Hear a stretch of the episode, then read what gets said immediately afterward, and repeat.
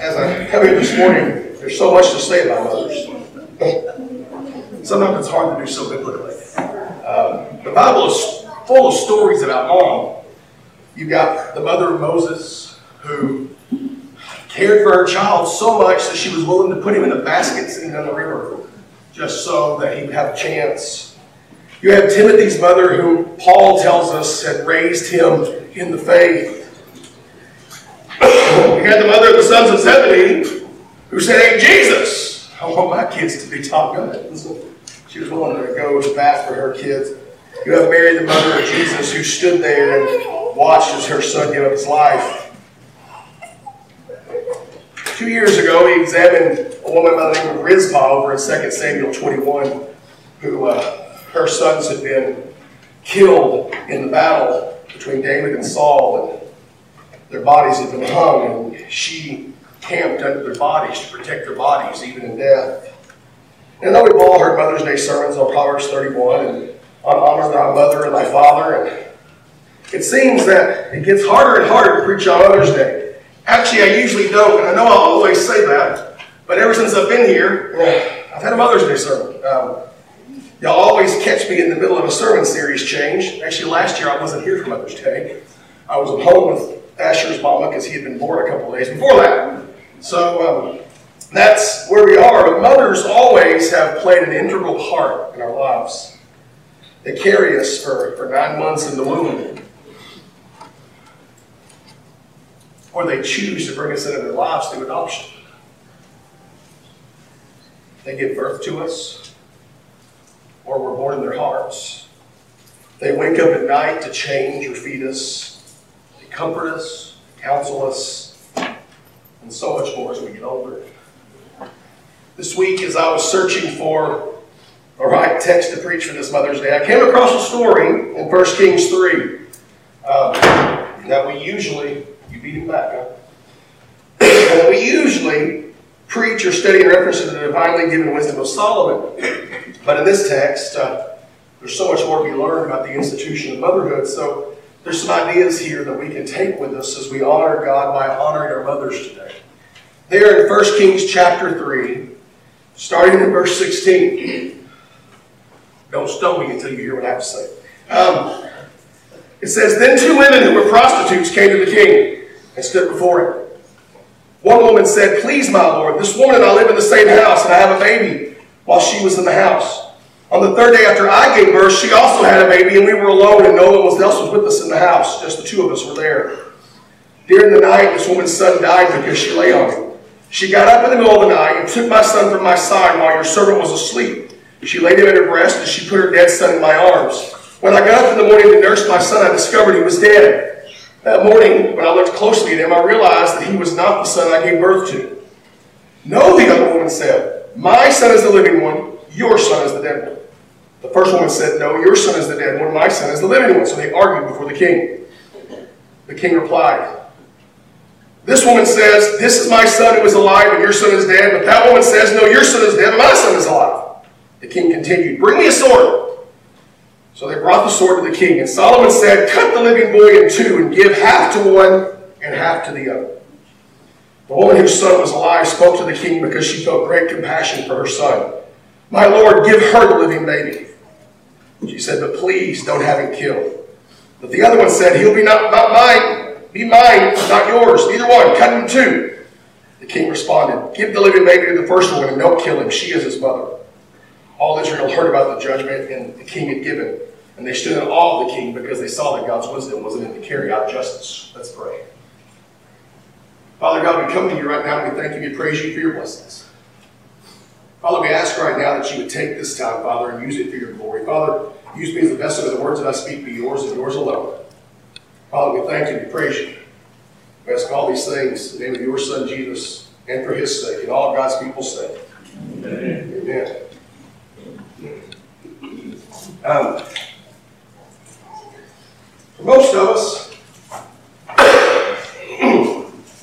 when we hear the word mother, a few things pop into our minds love, devotion, beauty, maybe it's breakfast. I don't know.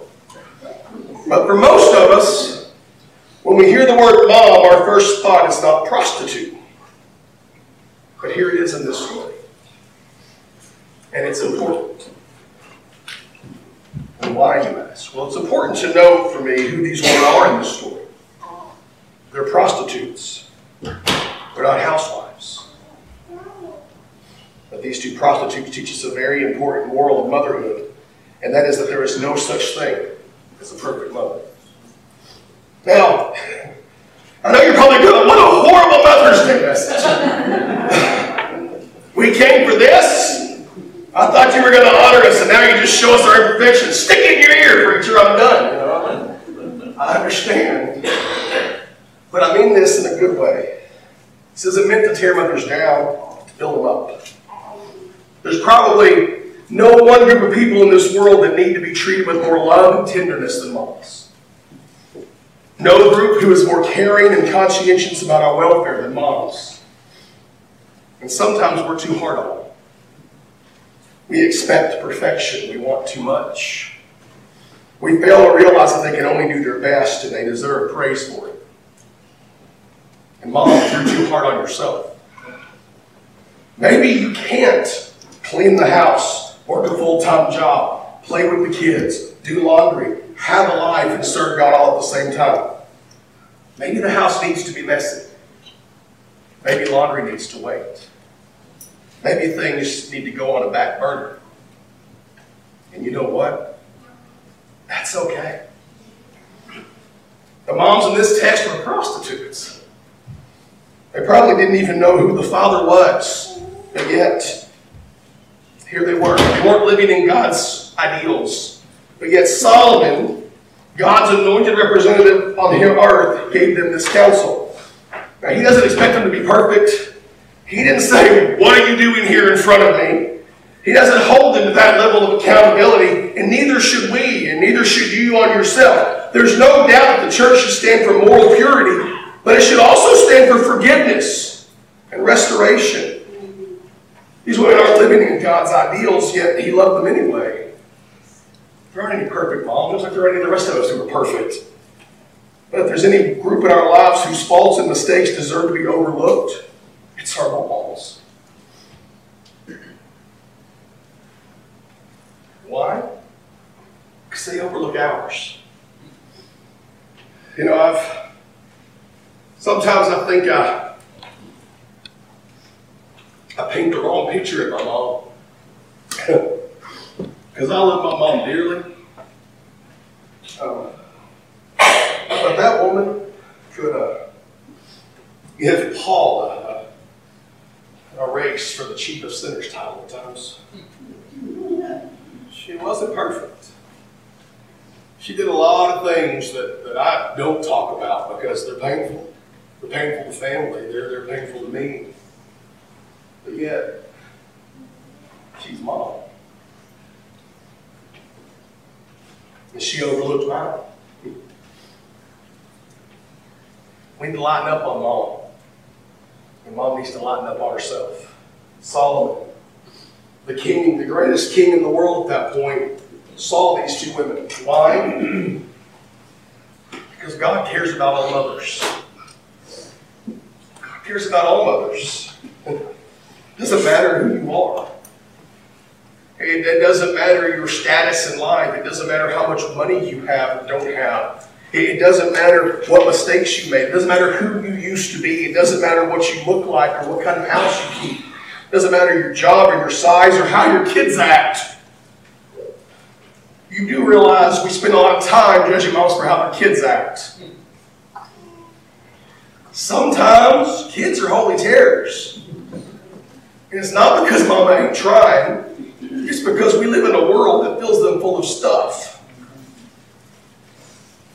And we need to love on mama. God cares about all mothers and He makes time for them.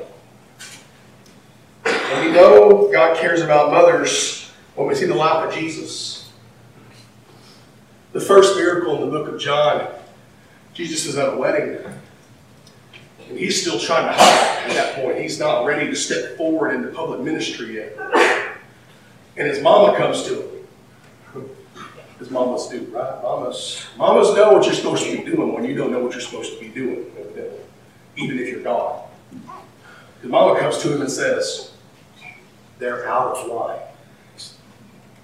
What business is that of mine? And she just kind of the next the next line she walks away and she says, and then just do what he tells you to do. She didn't argue with him. I have a feeling it kind of went like this. He said, What business is it about? She went. Because that man just turned around and just made water into wine because mama said so. Because mama came to him.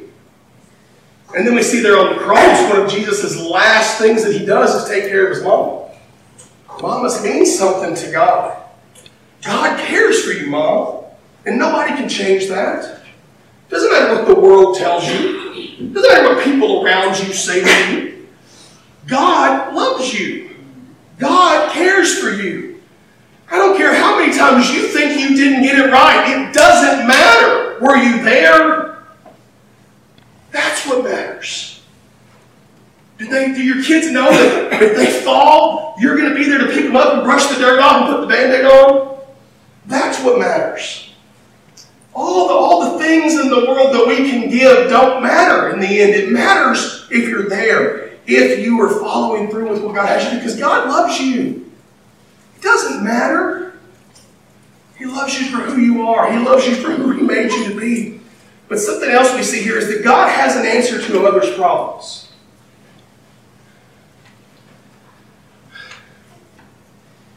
We don't talk a whole lot about the guts it took for this woman to go to Solomon. Can you imagine? Solomon is the most powerful man in the entire world. Most powerful. And these women are prostitutes. They didn't live near the palace. They they may have frequented rural circles more than they needed to because men are leches. But they didn't have any standing in this society. If regular women, if wives and daughters were property, rented wives and daughters are even lower. And this woman has a child. and her child's been stolen. You ever lost your child for a little while in a place that you didn't expect to lose your child in? Been in Walmart? I don't mean the Walmart of 30 years ago that was the size of this church sanctuary. Walmart today, you know, where you can live in. And you look up and all of a sudden your little one's gone. All sorts of things rush through your head. This woman went to sleep with her baby. And when she woke up, the panic must have set in because my baby's dead, and then she looks and it's not even her baby. But the woman across the room has her baby. How am I going to get it back? She, my mama, she wouldn't have went to the king she would have taken things into her own hands, and there wouldn't be a second woman anymore. This woman could have taken that route, right? She could have waited till that lady went to sleep and she could have killed her and just said, I don't know. She, she just didn't wake up the next morning. But instead, she went to the king. She went to the one who could solve her problem. You know, Solomon didn't give this advice as a sideshow. It wasn't for people to ooh and ah, even though that's what they do. He didn't do it for that reason. Wisdom served a purpose. These two women came to Solomon with a real problem, and he gave them a real answer. And the same is true today. God has answers to a mother's problem. Maybe a child has special needs. God has the answer. Maybe mom is, maybe mom, you're at the end of your rope. You ever been there? End of your rope, you tied a knot, you're hanging on, you don't know where else to go. God has that answer. Maybe she just needs peace. Maybe life has thrown everything at you you could ever imagine, and you feel like there is no peace and you need peace, He's waiting. He's waiting to give you that peace. The answers are all there. He can give you the answer at any time or any place. He doesn't leave mothers alone to fend for themselves. They aren't groping in the darkness trying to find their way. He provides their needs and their answers. He can equip mothers with right responses to every question. you know those weird questions kids have? Like the six year old who was being tucked in. She says, Mama, can you sleep with me tonight? And she says, No, sweetie, I can't. Why not? Because I have to sleep with Daddy. The big sissy.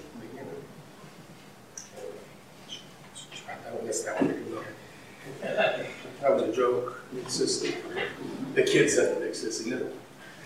No. You didn't hear it? You didn't get it? Okay. But the biggest moral here is there's nothing like a mother's absolutely nothing like a mother's love. Look at the mothers in this story. Look at the mother who loved in this story. Solomon says, Solomon's frustrated, right? Well, this one says this live baby's mine, the dead one's yours. This one says the dead one's yours, the live one's mine. Bring me a sword. Now cut the baby in half and give one half to her and one half to her. And the woman who came to him looked at him, probably with tears shooting out her face, and said, No, king. Don't kill the baby.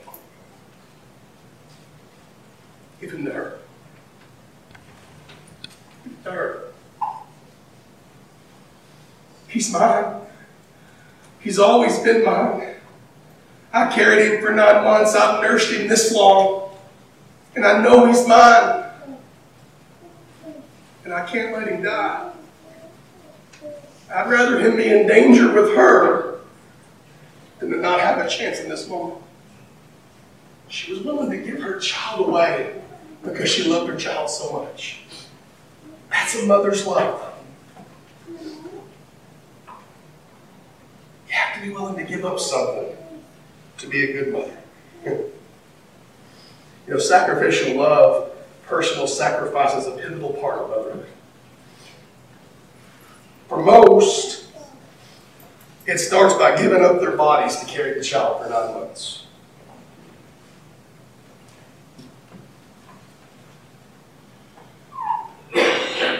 Pre plastic surgery days. Most women will tell you, my body's different after having kids. It's no longer my own.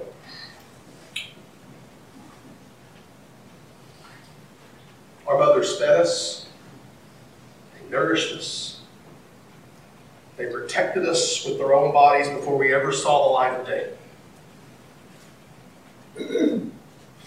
Before we were ever born, most of our mothers had sacrificed more for us than anyone else will in our lifetime. Our mother sacrifice doesn't end there. They keep on, they keep on giving. They give up sleep for the midnight peals.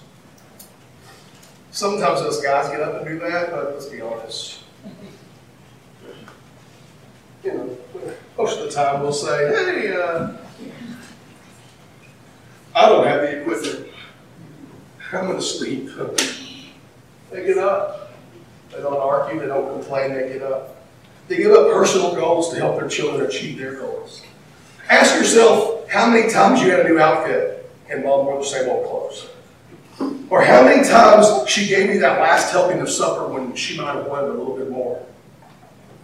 We honor moms for all the giving they do. As I was reading some of some old Mother's Day stuff that I had written, this uh, quote that I wrote popped up. I said this, I don't know how many years ago this was. I said, Mom is the truest picture of the love of God we see on this earth. Do you ever notice how many quotes relate God and mom? I, I don't, I don't think, I don't think that's an accident. I think it has to be that way. Mom should remind us of a God who was sacrificial in giving. He gave his only son for a world of wayward children. That kind of love should not go unnoticed and unappreciated. Today, as you leave here, respond to your moms, the moms in your life, with great love and appreciation. Go home and cook them dinner, or take them out to dinner if they don't eat, if you don't cook good. If you burn water, take them out, don't, don't cook for them. Just saying. Respond to them, love on them, appreciate them. Let them know that even though they think they've messed up, it's okay. And this morning, as we come to this time of invitation, it's a weird invitation, I know, of a Mother's Day sermon. Respond to God, to the God who created motherhood in the same way. He came and gave up so much for you and for me. He gave it up so that we could have life with Him.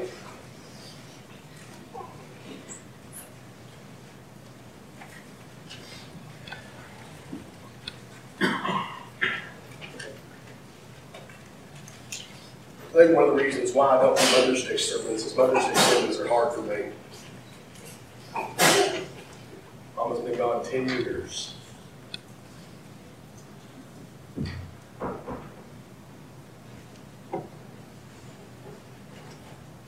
And do you younger people in here, call your mama today. Cherish your mama today. Because there will be a day when you can't pick up the phone and call her anymore. There will be a day when you'll have the precious memories. You'll have the pictures, you'll have those things, but you won't be able to pick up the phone. So you young people, you call your mama. You love on your mama.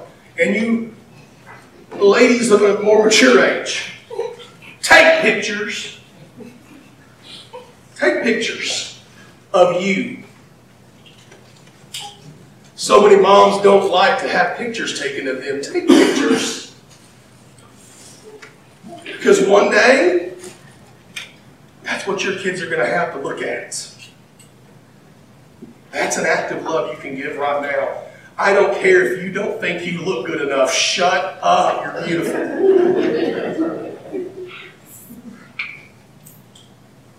Take the picture. Call your mom. Most of all, thank the Lord of heaven that He gave you someone that loved you in such a way that you could know the love that He gives. Let's pray. Father God, we come to you right now. We thank you. We praise you for your blessings.